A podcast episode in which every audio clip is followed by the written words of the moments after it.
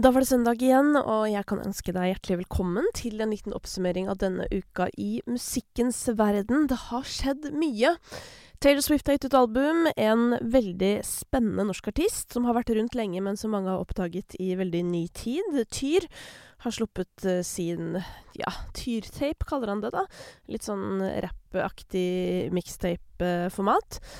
Mm, I tillegg så var jeg på et teaterstykke i går som altså satte Eller teater, det ble kanskje feil å si. Men uansett, jeg var på en forestilling i går som satte en sånn skikkelig støkk i meg, som jeg bare hadde så innmari lyst til å fortelle om. Eh, og det som var litt underlig med at jeg endte opp der, var at jeg ble influenset til det. Fordi forrige helg så var det ganske mange jeg følger på Instagram. Jeg mener det var sånn Lars Berrum, Um, um, ja, og en rekke andre folk som jeg ser på som veldig sånn um, oppegående folk, da, som jeg ser opp til, på en måte. Som hadde vært på det teaterstykket. Sier jeg teater igjen! Det er fordi det var på det andre teatret, tror jeg. Men samme det, som hadde vært på forestillingen. Um, så jeg bare kjøpte billetter umiddelbart og tenkte sånn uh, Jeg skal dit, og jeg får sikkert med meg noen. Det er noe jeg har begynt med i det siste for øvrig. At jeg bare begynt å kjøpe billetter til ting. Bare sånn at jeg har det, i tilfelle jeg skulle få lyst. Det er faktisk helt nydelig uh, hvis uh, man kan det. Men tingen er jo at de kan jo da selges, ikke sant, hvis man ikke selv har anledning. Uansett kom meg da på dette stykket. Eh, jeg delte om det i går også for deg som følger meg på Instagram, men ingen ser jo stories lenger. Det er jo helt krisesituasjon også, for det er jo mitt favorittformat å poste ting i. Um, men man kan jo ikke bruke masse tid på det hvis det aldri kommer frem. Men uansett, eh, denne forestillingen het Lykke til, Katrine Frost. En skikkelig morsom forestilling om livets begynnelse. Um, og denne forestillingen er vanskelig å på en måte forklare hva den handler om, men hun sier det jo selv da ved å på en måte formidle at det handler om livets begynnelse. Altså det å bli født, da. Så det er jo på en måte litt uh, om det. Litt om eh, hva som skjer når man blir gravid, liksom hvordan det kan ende opp. Jo, det kan ende opp med at man enten får et barn, eller at man får en spontanabort, eller at man velger en abort. Eh, og så litt om på en måte hvordan det er rigga, og undertonen i hele Eh, forestillingen er jo ganske sånn likestillingsaktig, hvis man kan si det sånn. Eh, og jeg og alle som satt på raden min, og sikkert alle andre i resten av det rommet, eh, bare lo og gråt liksom om hverandre hele forestillingen. Jeg gråt eh, så mye at jeg er helt sånn ødelagt under nesa, fordi jeg satt og bare tørka Det rant jo selvfølgelig ut av både øyne og nese. Eh, og jeg tørka meg så mye under nesa at jeg er helt sånn ja, du vet hvordan man blir helt sånn rød under der. Eh, og grunnen til det var jo for det første at det ble jo fortalt en fødselshistorie som eh, på mange måter lignet veldig på min, og jeg har ikke tenkt på min eh, Jeg har ikke tenkt så veldig mye på det eh, som skjedde med meg siden det skjedde, fordi det var jo eh, ganske eh, forferdelig latterlig. Jeg har vel egentlig ikke sånn fortalt sånn kjempemye om det, men jeg hadde jo en, en svangerskapsforgiftning som sklei litt ut, kan du si. Eh, jeg har ikke sånn veldig Jeg er ikke helt klar for å ta den fortellingen helt enda heller, men la meg bare si at det var mye ved hennes fortelling som traff litt for eh, mye, på en måte. Til den grad at jeg ble kvalm, liksom. Altså sånn, jeg ble, ble nesten dårlig. Men så heldigvis handlet jo stykket om noe veldig mye mer, liksom. Noe veldig grunnleggende. Uh, og jeg skal ikke avsløre for mye, fordi dette teaterstykket det blir spilt Jeg lurer på om det var 6. Uh, og 9. november, i hvert fall, og en dato til. Uh, og dette er på et veldig lite sted, på det andre teatret i Oslo.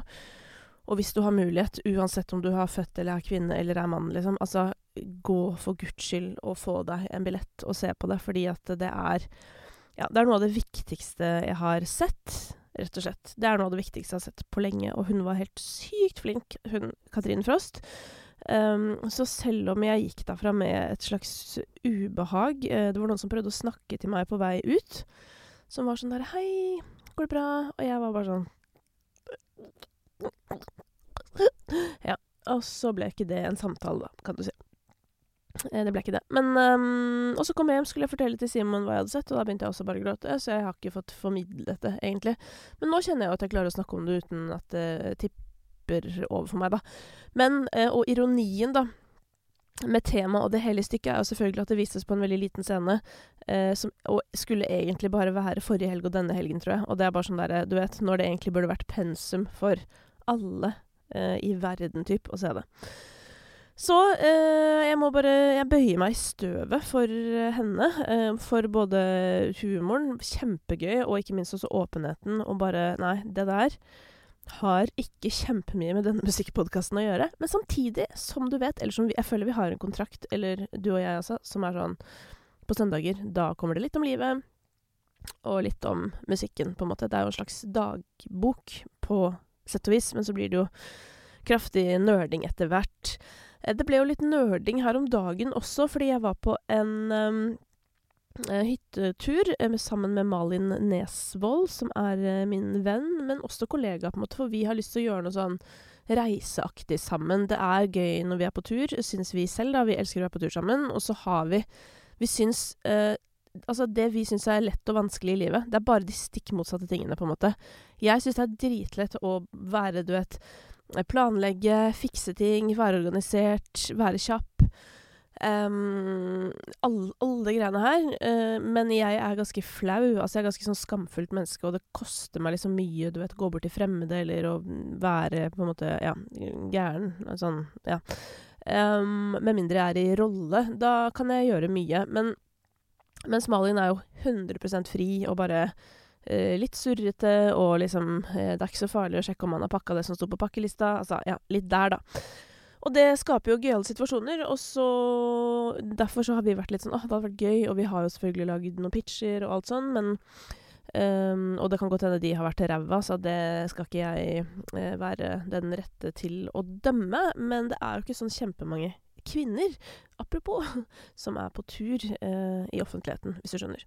Sånn at eh, derfor så tok vi Dette her er jeg veldig opptatt av, også på IG her om dagen, men det var sikkert ingen som så det heller. men det er jo sånn at hvis du har lyst til å gjøre noe, ikke sant, eh, så er det sånn enten um, så, Eller ofte så får man jo ikke gjøre det man har lyst til, ikke sant, fordi at vi sitter jo og drømmer om masse ting som kanskje krever en stor innsats, og det krever andres um, Det krever noe fra andre, og det krever at andre vil det også, hvis du skjønner, og i hvert fall sånn der å skulle Um, prøve å få gjennom en idé på, på, jobben, eller ja, kanskje spesielt på jobben. Da må du jo liksom Um, da legger du hva skal jeg si, lykken din i andres hender, hvis lykken din er knytta til om ideene dine blir noe av eller ikke.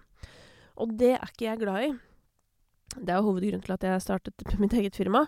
Um, og selvfølgelig, det er jo på en måte mye vanskeligere, for at alt faller jo på meg og mine. Altså, vi må klare alt selv. Men samtidig så er det den følelsen av at sånn OK, ingen har lyst til at vi skal lage reiseprogram. Akkurat nå, i hvert fall. Det kan jo forhåpentligvis endre seg. Men Eh, vi har dritlyst til å gjøre det uansett. Skal vi da sette oss ned og være misfornøyd fordi ingen har lyst til å jobbe med oss på det, eller ingen, nå overdriver jo, for vi har jo ikke spurt alle, på en måte, men samme det. Eller skal vi på en måte finne andre måter å gjøre det på, sånn at vi i hvert fall kommer i gang?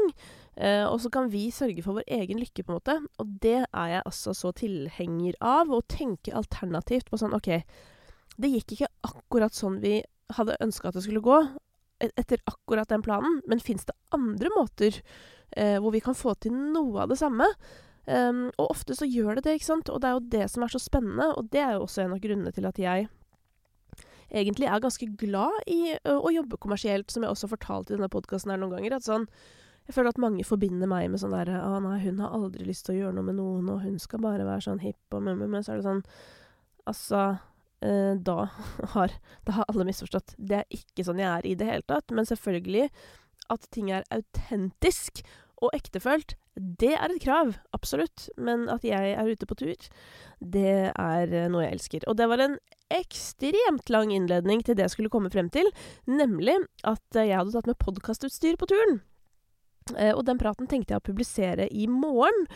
Eh, det som var litt gøy med den eh, podkast... Eh, jeg har ikke hørt på det for øvrig, det kan jo hende det var helt grusomt lydmessig. Jeg Hadde bare med én mikrofon, så jeg måtte på en måte bruke intervjumetoden. Men det denne episoden er, det er egentlig bare at Malin Nesvold reagerer på Topp 50. Fordi hvor mange mennesker som egentlig lever innafor den popkulturelle sfæren, kjenner du som aldri har hørt Topp 50 før? Jeg kjenner igjen. Og det er Malin. Altså, jeg kjenner mange andre som ikke hører på Topp 50, men det er heller ikke folk som på en måte utgir seg for å være veldig sånn eh, opptatt av hva som skjer i, i ja, innafor populærkultur, da. Men Malin er jo dritkul og følger med på mye, men er altså fullstendig avkoblet to ting, føler jeg, og det er sånn Hva er mest populært sånn musikkmessig, og hvilke influensere er det som er populære? Nada. Altså, det er helt lukket.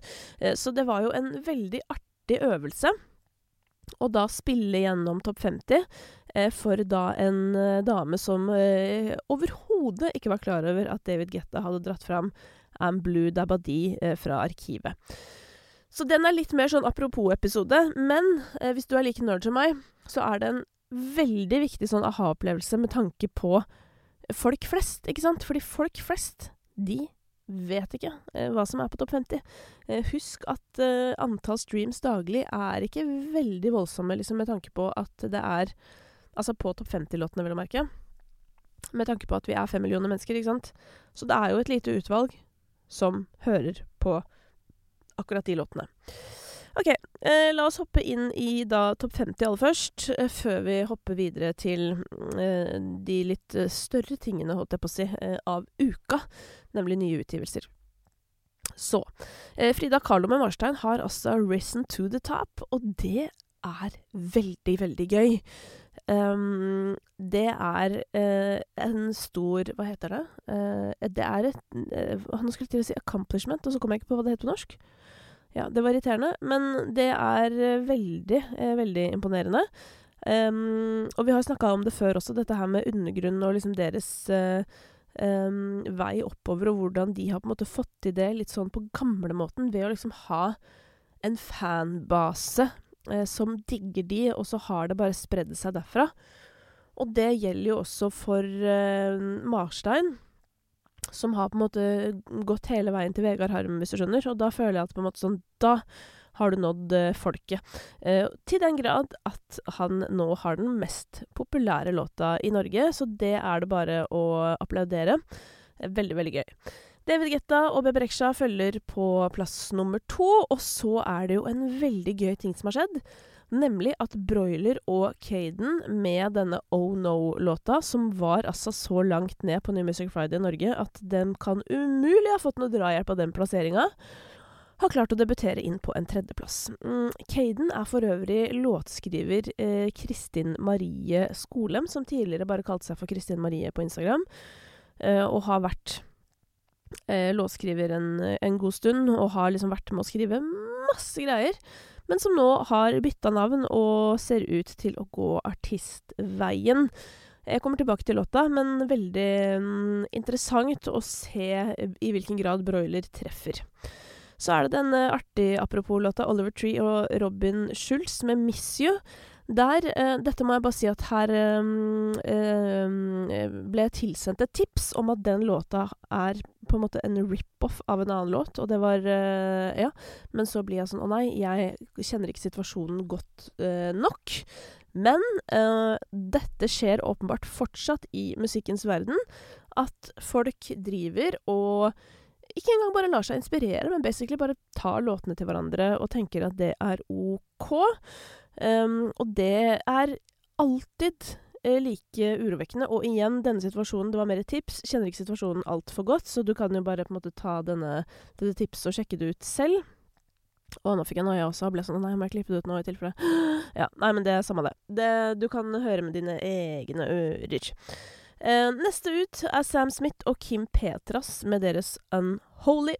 Eh, det er jo en eh, veldig Ja, som jeg pleier å si, veldig sånn Beyoncé aktig låt, fremført av en annen stemme, føler jeg. Eh, og så har Taylor Swift eh, gått inn på sjetteplass med sin eh, Anti-Hero. Og det er jo den låta som lå som nummer to på New Music Friday. Skal sies at eh, Taylor Swift hun har jo dundra inn på hele eh, topp 50 og gjort at de fleste andre låter går nedover. Og det er jo interessant, for det betyr jo at folk sjekker ut hele hennes Midnights, altså albumet. Chris Holsten har eh, klart å kapre en 19.-plass med sin nye singel, eh, og rett over der så finner vi altså fortsatt Jonas Benjob med 'Spor i snøen'. som jeg syns um, Altså, det gleder jo hjertet mitt når artister jeg setter stor pris på, men tenker at sånn åh, er dette for smalt? Likevel da holder seg inne i topp 50. Meget impressive. Eh, ellers, ja, det er som jeg sier, da, så dundrer du videre nedover, og så ser du at det, ja, men ikke sant, det er Taylor, og det er Taylor, og det er Taylor, og det er Taylor. Um, men jeg vil også ta med at uh, Jon Ranes, altså UG Loverboy, fortsatt er i topp 50, nå på 46.-plass, med sin blod. Yes.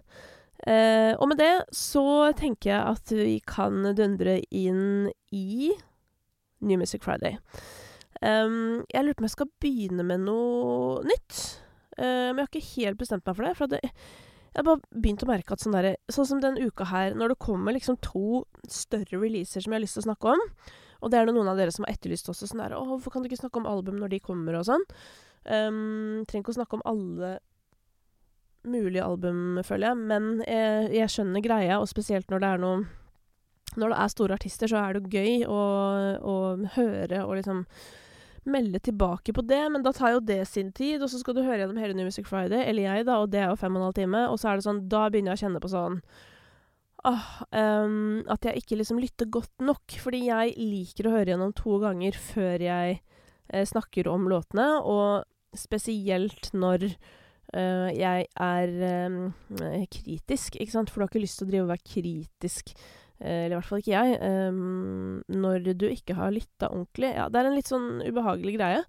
Så uh, i dag så kjenner jeg på sånn mm, Jeg har ikke fått hørt gjennom hele New Music Friday to ganger, og det har også medført at det er noen låter jeg da bare velger å ikke snakke om fordi jeg føler ikke at jeg har eh, nok kjøtt på beinet i mitt eget musikkhjerte. Så på en måte så hadde det liksom vært gøy å ja, si at jeg hørte kjempenøye da på topp ti, altså de ti øverste låtene på New Music Friday hver uke, og så tok de ordentlig for meg. Men problemet med det igjen er jo at da er jo jeg på en måte Spotify sin bitch, for da er det jo de som bestemmer på en måte eh, hvilke låter jeg da snakker om, for det er jo de som setter opp rekkefølgen, og det vil jeg heller ikke. Så hvis du har noen gode innspill på hvordan dette kan bli løst, gi meg en låt. Altså på en måte så hadde det nesten vært fristende bare sånn snakke om tre låter, typ, altså mine tre favoritter fra New Music Friday, og bare det. Samtidig så vet jeg jo at det er mange som syns det er gøy at jeg tør å si hva jeg mener, og hvis jeg bare skal sitte og applaudere, så blir jo det også kjedelig.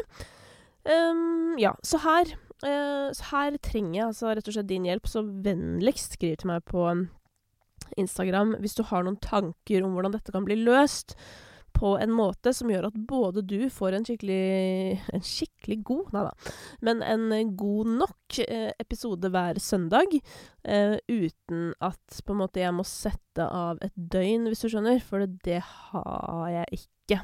Nei. Det hadde jeg ikke før, og det har jeg i hvert fall ikke nå.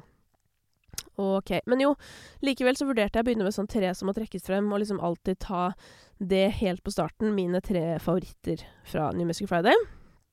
Mm, ja, men uh, det, det kan jeg ta opp til vurdering. Jeg bare begynner fra toppen, og så skal du få høre da snart hvem, som er mine tre favoritter. La oss begynne med Chris Holsten og For evig. Eh, det er jo en låt som er på en måte punktum eh, for denne fasen av Chris Holsten. Eh, før nå Oslo Spektrum, som han skal gjøre på lørdag. Skal sies at han var en av de aller første som satte opp eh, show der. Eh, og nå så har det på en måte blitt sånn derre Noe alle driver med, føler jeg. Um, og det er jo ekstremt imponerende da, at folk får det til. Så på lørdag altså, så skal han stå i uh, Storstua i Oslo og fremføre musikken som ga han en helt ny karriere.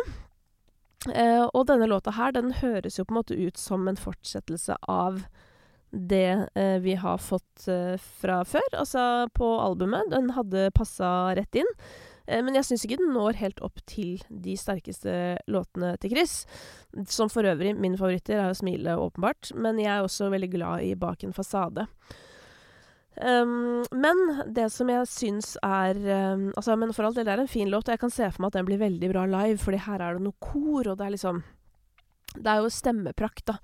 Uh, og det må jeg si at sånn, Chris Holstein han synger jo jævlig bra, og det kommer jo alltid frem, men på denne låta så tenkte jeg spesielt på sånn Oi, det er noe Han har noe greier. Altså, han har et instrument, uh, for å si det svært mildt. Så Det må jeg si, da, at eh, jeg skal på Spektrum på lørdag. Og jeg gleder meg til å høre den låta der live. Så går vi til Taylor Swift og hennes Anti-Hero. Um, jeg har hørt på hele albumet, vil si det albumet som kom uh, først. Så kom det jo et album til rett etterpå, en 3 AM-versjon med syv nye låter. Ikke hørt på. Uh, så det kan jeg være helt ærlig på. Men uh, jeg kan ta for meg denne låta her før vi går Så nå, mens vi er på New Music Friday, så skal jeg komme tilbake til albumet. Men jeg syns det er en veldig sterk poplåt. Um, det som Altså, refrenget Altså, refreng, det er sånn Altså, Taylor Swift har vært vanskelig for meg, ikke sant, for jeg har aldri vært fan. Eh, og jeg driver og går i meg sjøl, for at jeg er ikke noe glad i eh, meninger som jeg bare alltid har hatt, og så vet jeg på en måte ikke hvorfor jeg har de. Det er sånn som jeg alltid må Da må jeg gå dypt i meg selv og finne ut hvorfor ble det sånn. Mm, og det gjør at jeg også blir ekstra ivrig på å høre på musikken hennes. Gi det sjanse på sjanse på sjanse. Um, og da jeg så dokumentaren uh, om Taylor Swift for var det kanskje et par år siden eller noe, så ble det tydelig for meg at hvert fall hun hun er helt legende låtskriver. Og eh, spesielt slutten av refrenget på denne Antihero syns jeg liksom er eh, noe folk burde høre på. Eller du vet sånn Jeg føler at mange artister i disse dager um, Hva heter det slurver på refrenget. At det ikke sitter nok. Men hun har en evne til å gjøre veldig, veldig gode melodier. Eh, og det syns jeg også er på dette albumet her, og ifølge henne selv så er dette hennes favorittlåt på albumet. Eh, hun, skri hun, skrev 'This song really is' Uh, uh, nei, really is a real guided tour throughout all the things I tend to hate about myself. We all hate things about ourselves, sa hun. Ja. Uh, så hun liker den veldig godt, fordi hun syns det er en veldig ærlig låt. Og der er vi inne på et stikkord. Hva min relasjon til Taylor Swift angår. Jeg lurer på om grunnen til at jeg har slitt med å bli fan av henne, er at jeg opplever henne på en måte liksom så innmari sånn perfekt at til og med når hun skal liksom ta opp ting For at det Altså, man skulle jo tro at jeg skulle vært Taylor Swift sin største fan. Hun gjør jo alt jeg digger. Hun står opp for seg selv. Uh, hun tar opp dritviktige ting. Hun gjør grep. Altså dette med å få musikken sin tilbake. Alle disse tingene som jeg liksom Jeg hyller det så innmari. Men jeg tror bare at jeg opplever at selv det gjør hun eh, på en eller annen måte sånn på en perfekt måte. Mm, det er liksom så Det er ikke noe stygt her, liksom. Det er liksom ja, alt er på en måte så riktig, og jeg tror jeg um, Jeg tror jeg savner noe dypere grad av sårbarhet for å kunne liksom koble meg på henne på en eller annen måte. Jeg føler ikke at vi har noe til felles, og jeg tror det er der uh, Selv om vi har masse til felles, på en måte. Det, det er veldig rart, ja. Men jeg har funnet ut, etter mye grubling, at jeg tror det er derfor at jeg sliter med å bli fan av Taylor Swift.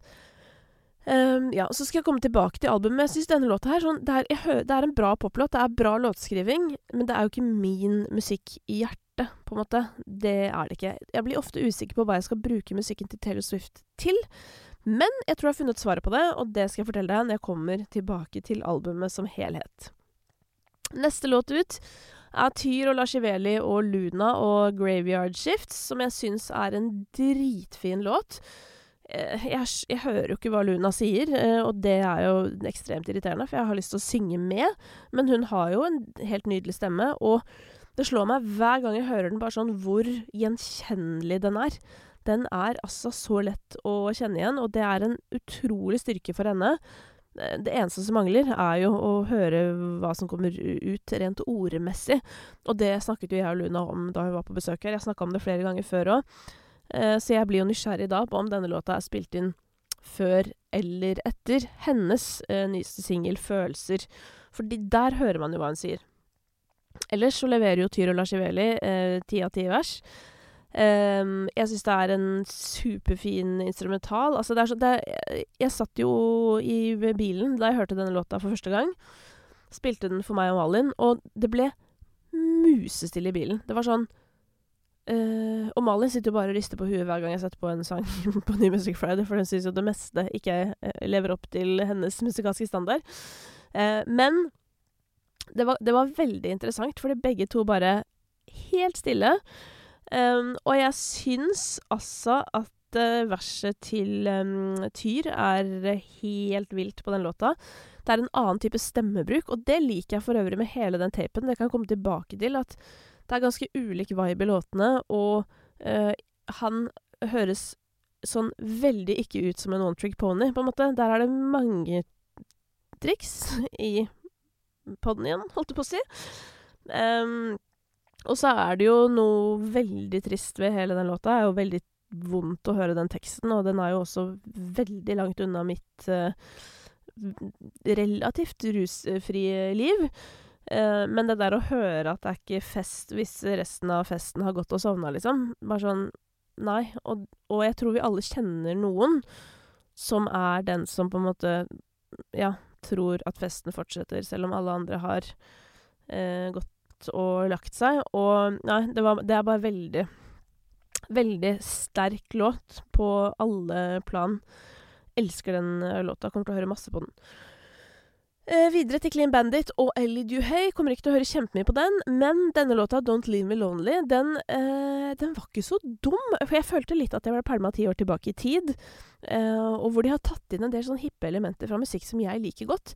Høres litt ut som klubbmusikk for ti år siden, men det går liksom ikke hele veien. Det er sånn Å, vi gjør det litt sånn lekent og ganske klubbete og ganske gøy, men la oss bare beholde det generiske så langt det går. Ja, og da treffer det jo ikke, syns jeg. Eh, og så lurer jeg altså på Jeg, jeg satt og googlet sånn Clean Bandit, eh, Don't Leave Me Lonely pluss Alicia Keys In Common. Fordi jeg syns de Jeg syns det ligner så mye til tider, den nedgangen i piano. Du, du, du, du, du.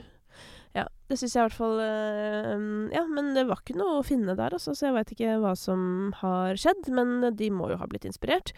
Uh, eller i hvert fall må ha tenkt etterpå sånn Oi, det ligna. For det syns jeg ligna tidvis litt i overkant.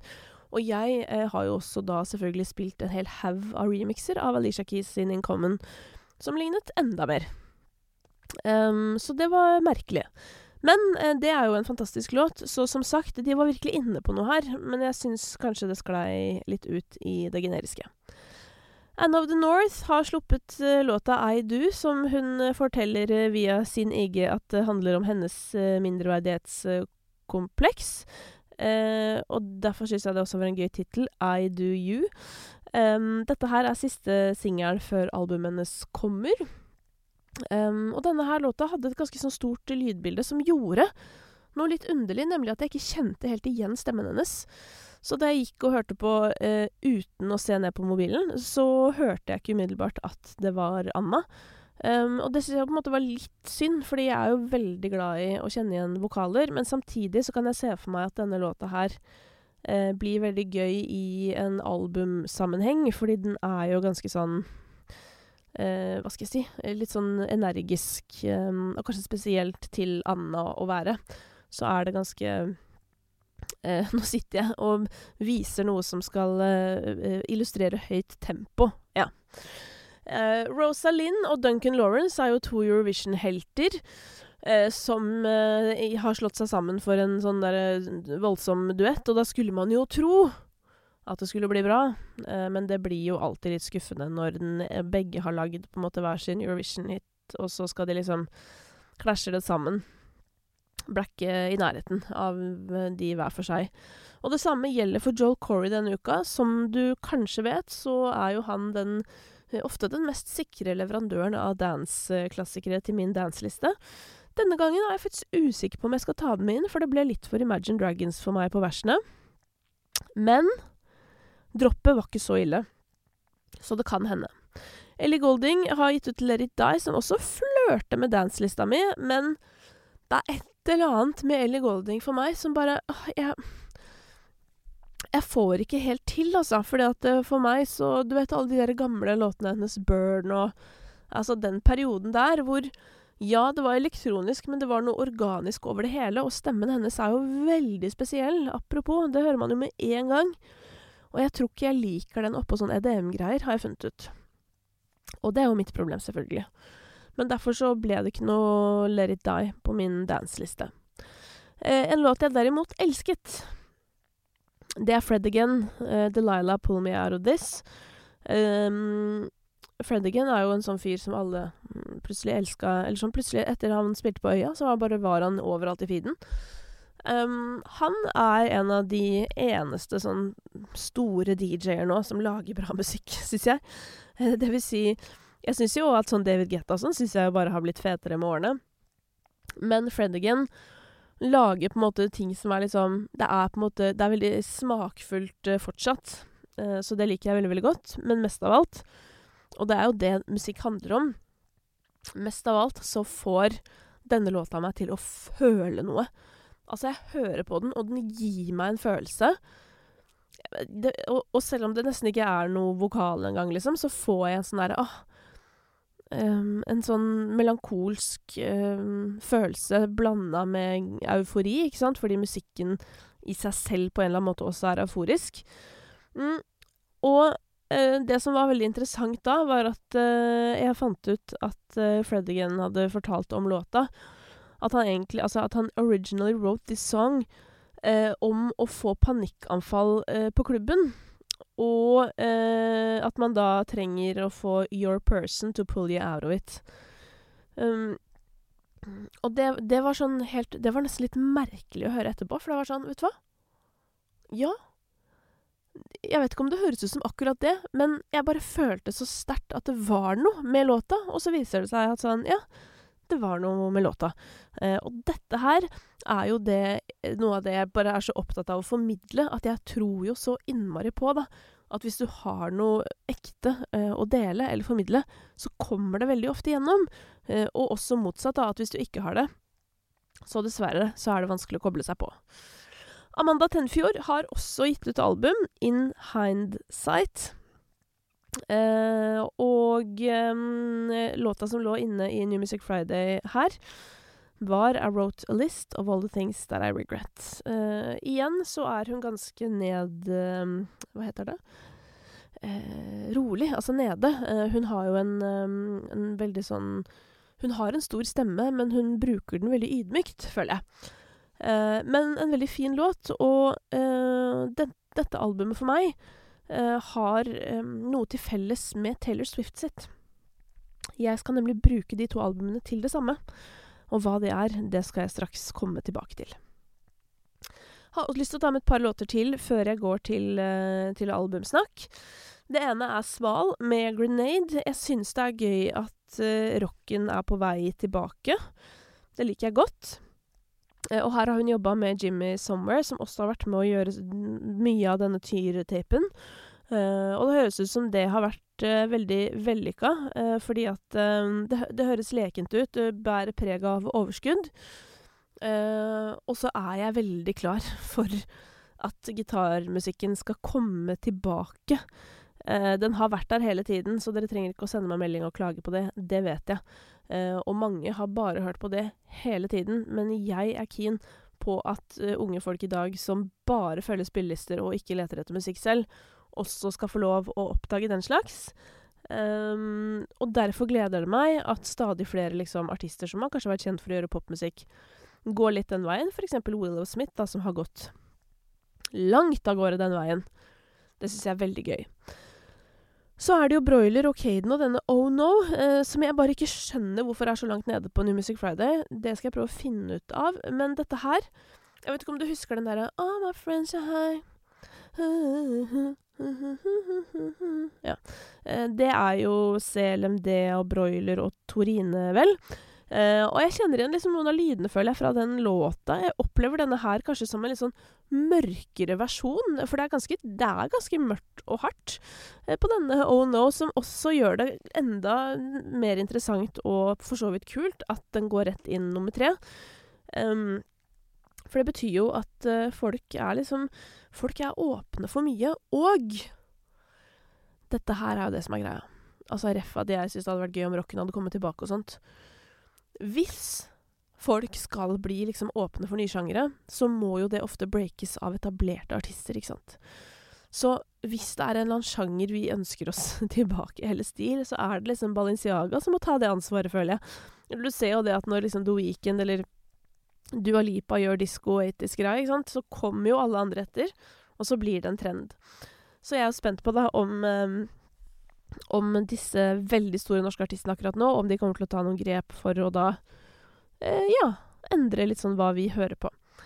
Eh, og apropos den broiler og CLMD og Torine-låta, så har nå Torine sluppet sitt eh, album, kan vi vel kalle det. Som Torine og jeg snakket om da hun var på besøk her. Jeg anbefaler denne episoden veldig, fordi hvis du først hører den praten, og deretter hører musikken, så tenker jeg sånn Hvis ikke du blir truffet av det, da, ja, da blir jeg nysgjerrig på deg som menneske. Um, og dette testet jeg på Malin, fordi jeg fortalte Malin bare litt liksom bakgrunn om Torine. Og så satte jeg på eh, den låta av henne som ligger i New Music Friday denne uken, uh, som heter If There Is A Heaven. Uh, og så spurte jeg Malin ja, hva syns du, og så hun bare ja, den ble jo jævlig mye sterkere av det du hadde fortalt. Og som jeg sa, ja, det blir det. Men eh, det er en jævlig bra låt òg, syns jeg. If there, um, If there, Is A Heaven, altså, fra Torine. Syns det er en så sinnssykt fin låt. Den må du faktisk sjekke ut. Uh, og apropos det Hvis det skulle da være tvil uh, om hvilke tre låter jeg foreslår at du sjekker ut denne uka, så er det da eh, Torine, If There Is A Heaven. Det er Tyr eh, med Graveyard Shifts, hvor han har med Lashiveli og Luna. Og det er Fred Again med Delilah Pull Me. Altså de tre låtene. Helt nydelig musikk. Eh, akkurat sånn musikk man burde lage, si. Nei da. Men eh, det er eh, låter som eh, gjør at når du setter de på, i hvert fall for meg, så, så, stopper tiden. Ikke sant? Det er sånn Oi, oi, oi, oi, hva er det jeg hører på nå? Og det ah, det er en følelse som gleder meg så innmari, for da blir jeg sånn Yes!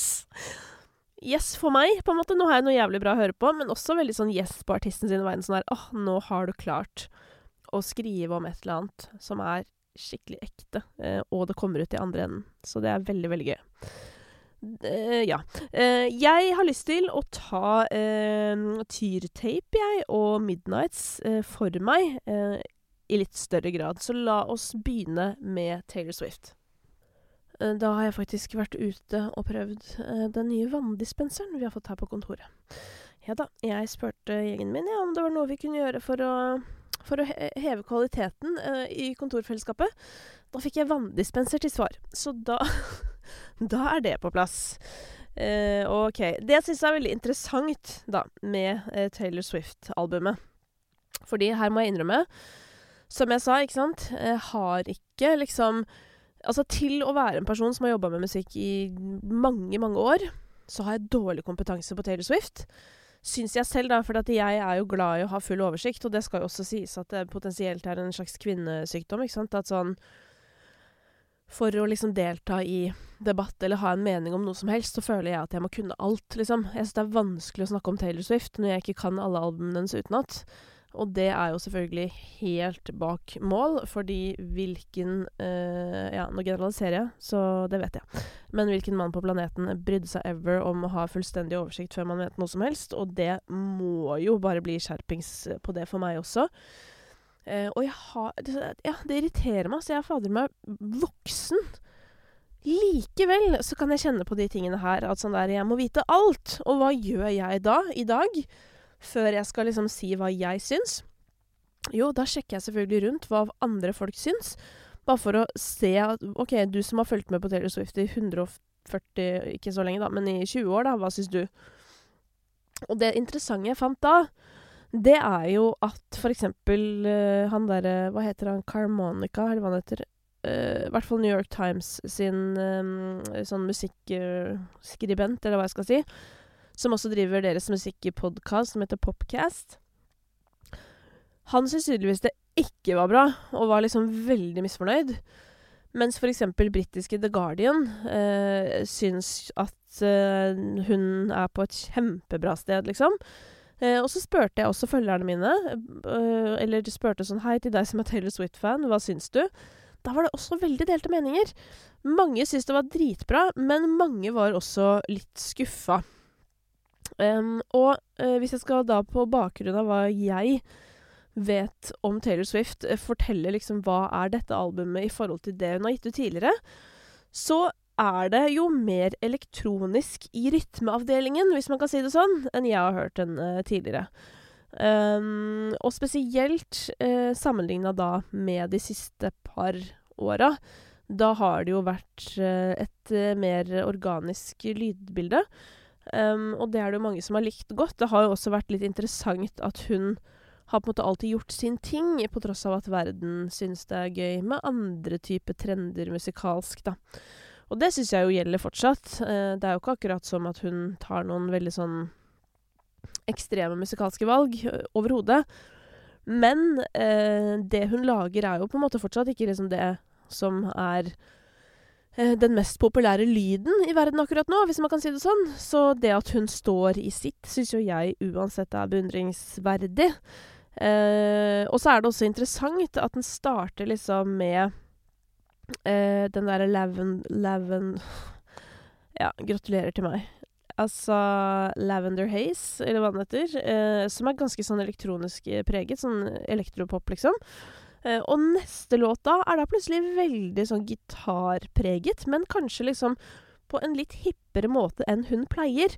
Og jeg noterte for meg selv eh, Haim-søstrene møter shoegaze. Eh, det var liksom den låta. Uh, og så er det generelt veldig god låtskriving. Hun har gjort en låt med Lana Del Rey som er veldig fengende og veldig lett å henge seg på og synge med på, men hvor det på en måte aldri skjer noe spess. Uh, og hvor også vokalene deres bare flyter skikkelig sånn inn uh, i hverandre. jeg vet ikke om låta trengte Lana Del Rey, på en måte, men, men samme det. Artig, artig feature. Og så som helhet, da, eh, så tenker jeg jo Altså for det første, det glemte jeg også å ta med, da, men eh, hun har jo drevet og posta noen sånne teasere og sånn i forkant som jeg må si Det har ikke dukka opp i min TikTok eller noe sånt. Det syns jeg er veldig rart. Men jeg gikk inn og så på det i går kveld, bare sånn eh, for å se sånn For hun poster jo hint, og hun er jo dronningen av å drive og dele hint og sånn til fansene sine, så de kan spekulere i 'Å, herregud, hva er det det skal handle om?' og 'Å, herregud, hva, hva heter låtene?' Når kommer det? Ja i det hele tatt. Der er hun god, altså. Der er hun kanskje den aller beste, og det er jo litt gøy um, for en så stor artist. Um, at hun er på en måte så opptatt av den community-tingen. Uh, som også er enda en grunn til at jeg egentlig burde være skikkelig fan. Herregud, hva er det? Men jeg tror virkelig altså, at for meg at det ligger i det Jeg, jeg opplever hun ikke som sårbar. Uh, altså, jeg opplever den ikke nær nok, og det er nok der det ligger uh, for meg, rett og slett. Um, og jeg syns også den derre Antihero som jeg snakket om i stad, som er sånn um, It's me det, det, er lett å huske. Jeg husker liksom jeg tror jeg, tror jeg, kan synge alle refrengene for deg, fordi det er fengende musikk. Det er god låtskriving, men innpakningen er ikke min greie. Det er for flatt for meg. Jeg liker enten veldig trist musikk som treffer meg rett i hjertet, altså type Graveyard Shifts, eller så liker jeg at det er mye hardere. Uh, og det er jo ikke Taylor Swift, og det har hun heller aldri vært, men hun kan treffe meg med tematikk. Eh, alt som er sånn eh, kjønnsgreier, det treffer jo midt i hjertet. Og når det i tillegg er litt sånn eh, eh, Hvor musikken og arrangementene føles litt sånn spesielle og annerledes, ja, da da smeller det hos meg. Så det er låter av Taylor Swift som jeg kan sette veldig veldig pris på, men det skal sies på det albumet her, så føler jeg kanskje ikke at de låtene helt er. Det er sånn Jeg hører at det er bra, veldig dyktig låtskriver. Innpakningen for meg blir for flat, liksom. Eh, og noen ganger syns jeg også det blir rart at det er litt sånn elektronisk-aktig. Jeg liker hun bedre uten. Um, men Og nå kommer jeg jo til hva jeg skal bruke dette albumet til.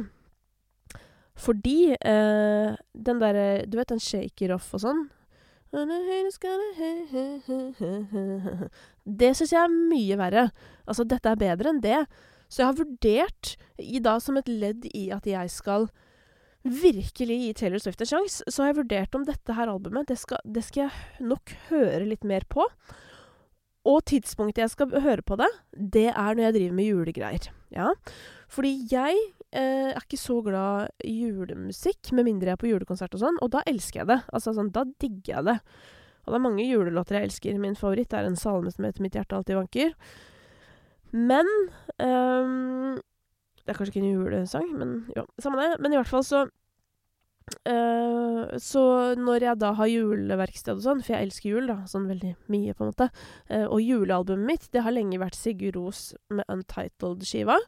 Men jeg er åpen for at min julelytting i år skal bli dette albumet fra Taylor Swift. Og Amanda Tenfjord sitt album. Det er perfekt musikk for å sitte og sysle med ting. Lage julekort, eh, sy noe greier Ja, sånne ting som jeg liker. Jeg er jo veldig glad i å sitte og surre med ting. Så det er min oppsummering av Midnights. Og det var vel kanskje mer en generell Taylor Swift-oppsummering. Eh, og jeg skal også innrømme, mm, helt ærlig, at jeg satte i gang albumet, og jeg syns de fire første låtene var veldig lette å høre på, for de var veldig lette låter. Og så begynte jeg å kjede meg, så da hørte jeg litt på Scooter, og det var Linnea Myhre sin skyld, fordi hun hadde vært på We Love the 2000s. Eh, og så hørte jeg The Logical Song, eh, og den syns jeg på ekte er en fet låt. Jeg gikk inn og hørte på The Logical Song, og da blir jo Taylor Swift kjedelig. Altså, det sier jo på en måte seg selv. Så det er jo litt med kontekst her også. Men så gikk jeg inn igjen og dura på, og nå har jeg vært gjennom skiva to ganger. Eh, og det er altså følelsen jeg satt igjen med, den jeg, det jeg nettopp beskrev. OK, let's, let's go to Tyr-tape. Uh, tyr kommer for øvrig til meg i morgen tidlig, så Og, og så tenkte jeg sånn da For jeg egentlig, hadde egentlig planlagt å gi deg en annen episode på tirsdag, men jeg tror faktisk vi da bare gønner, um, hvis jeg rekker det. Altså, jeg rekker jo det. Men at du da får uh, Tyr-praten allerede på tirsdag. Siden det er på en måte såpass aktuelt. Uh, oppsummert veldig fornøyd. Uh, syns uh, Tyr har meget å by på, og som jeg sa Jeg syns han viser veldig mange sider uh, på den tapen her. Um, alt fra liksom sanger jeg kunne spilt på byen, til da graveyard shifts, hvor du bare stopper opp, og tiden stopper opp, og i det hele tatt, ikke sant. hvor han nå tidvis har noen helt ville vers. Jeg syns òg det er en veldig god eh, avslutning i Oslo Flows, som jeg syns er også en veldig kul låt, men hvor han også er jævlig god. Altså, han er jo jævlig god alltid, altså jeg bare trekker fram når jeg syns han er fetest. Eh, 21 er jo lett å glemme, holdt jeg på å si, fordi vi har hørt den så mye, men det er også en dritfet låt. Um, men så syns jeg også uh, at uh, Fordi at på introen, holdt jeg på å si, altså åpningen, uh, så er det en sånn stemme som snakker og sier ting i bakgrunnen. Eh, hvor det blir sagt noe om sånn derre 'Folk fucker ikke med noe før alle gjør det', eller du vet sånn. Og det her er, det var egentlig litt morsomt, for det var jo litt det jeg snakket om eh, som jeg hadde lyst til å ta opp etter Bylarm. Eh, at det er sånn Det bare blir sånne enigheter om at sånn derre Ja, men hun er ikke fet, eller han er ikke fet, og vi går ikke dit, eller vi går ikke dit. Og på samme måte når plutselig noen blower, da, så bestemmer alle seg for at det er jævlig bra. Eh, og det er jo litt det som siktes til her, føler jeg. At sånn eh, Ja, nå Noen liksom begynte å like Tyr, og så plutselig likte alle Tyr.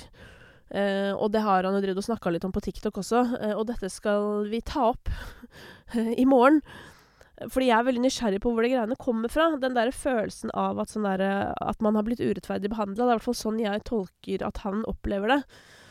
Og det skjønner ikke jeg helt, for for meg, så i dette tilfellet i hvert fall, så handler det jo litt om sånn Men ja, han har jo alltid vært kjempebra, ikke sant, men har kanskje ikke truffet på en måte spot on på låtene. For det er jo faktisk sånn at hvis du skal treffe eh, folk hvis du skal blowe, så er det veldig mye som må stemme. Det holder ikke at du er bra. Det holder ofte ikke engang at låta er bra. Det må treffe tidsånden. Det må være liksom, som vi snakker om ofte, som sola og månen og stjernene må stå i kryss, liksom, for at du skal få din tid.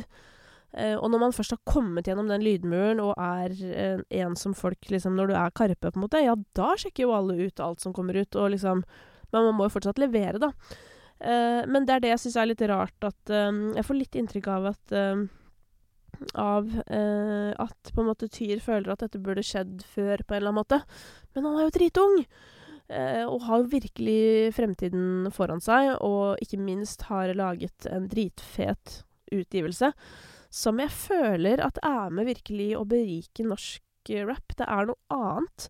Eh, og det er veldig ærlig, ikke minst. Det vitner jo om en livsstil som ikke nødvendigvis um, er potensielt helt ideell sånn for eh, å holde seg i god form veldig langt frem i tid.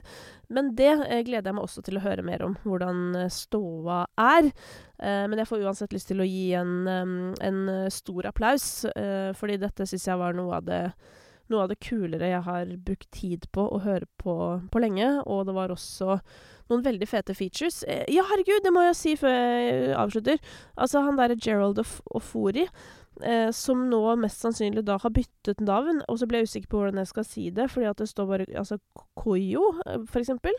Eh, det kan uttales på flere måter. Men som da er med eh, på eh, den eh, Åh, hvilken låt Nå husker jeg ikke hva låta het, men eh, nest siste låta, tror jeg. Du ser jo det, det står jo 'featuring'. Ja. Uh, og det er første gang altså, jeg har hørt folk synge litt sånn R&B-aktig på trønder, og at jeg syns det er fett, tror jeg. Det er i hvert fall første gang på lenge. Jeg har nok hørt det før, og det har nok vært fett før òg, men det var lenge siden. Så det var også en opptur. Så det var en generell opptur å høre den uh, Tyrtape. Så jeg må si at uh, alt i alt en god uke. Jeg føler at jeg har jobba jævlig hardt denne uka her, altså, for Taylor Swift. Um, så får vi se da om det høster resultater eh, når eh, albumet har fått dundre og gå litt på juleverksted. Greit å begynne med juleverksted nå snart, eller? 23. oktober? Ja. Par, par-tre uker, så, så sitter den, tenker jeg. Nei, men eh, høres eh, snart, da. Og så takker jeg for meg, og ikke minst takk for deg, og takk for at du hører på. Imagine the softest sheets you've ever felt. Now imagine them getting even softer over time. That's what you'll feel with Bowl and Branch's organic cotton sheets. In a recent customer survey, 96% replied that Bowl and Branch sheets get softer with every wash. Start getting your best night's sleep in these sheets that get softer and softer for years to come. Try their sheets with a 30-night guarantee. Plus, get 15% off your first order at bowlandbranch.com. Code BUTTERY. Exclusions apply. See site for details. Hi, I'm Daniel, founder of Pretty Litter. Did you know cats tend to hide symptoms of sickness and pain? I learned this the hard way after losing my cat, Gingy. So I created Pretty Litter, a health monitoring litter that helps detect early signs of illness by changing colors, saving you money and potentially your cat's life. Pretty Litter is veterinarian developed, and it's the easiest way to keep tabs on your fur baby's health right at home. Go to prettylitter.com and use code ACAST for 20% off your first order and a free cat toy. Terms and conditions apply. See site for details.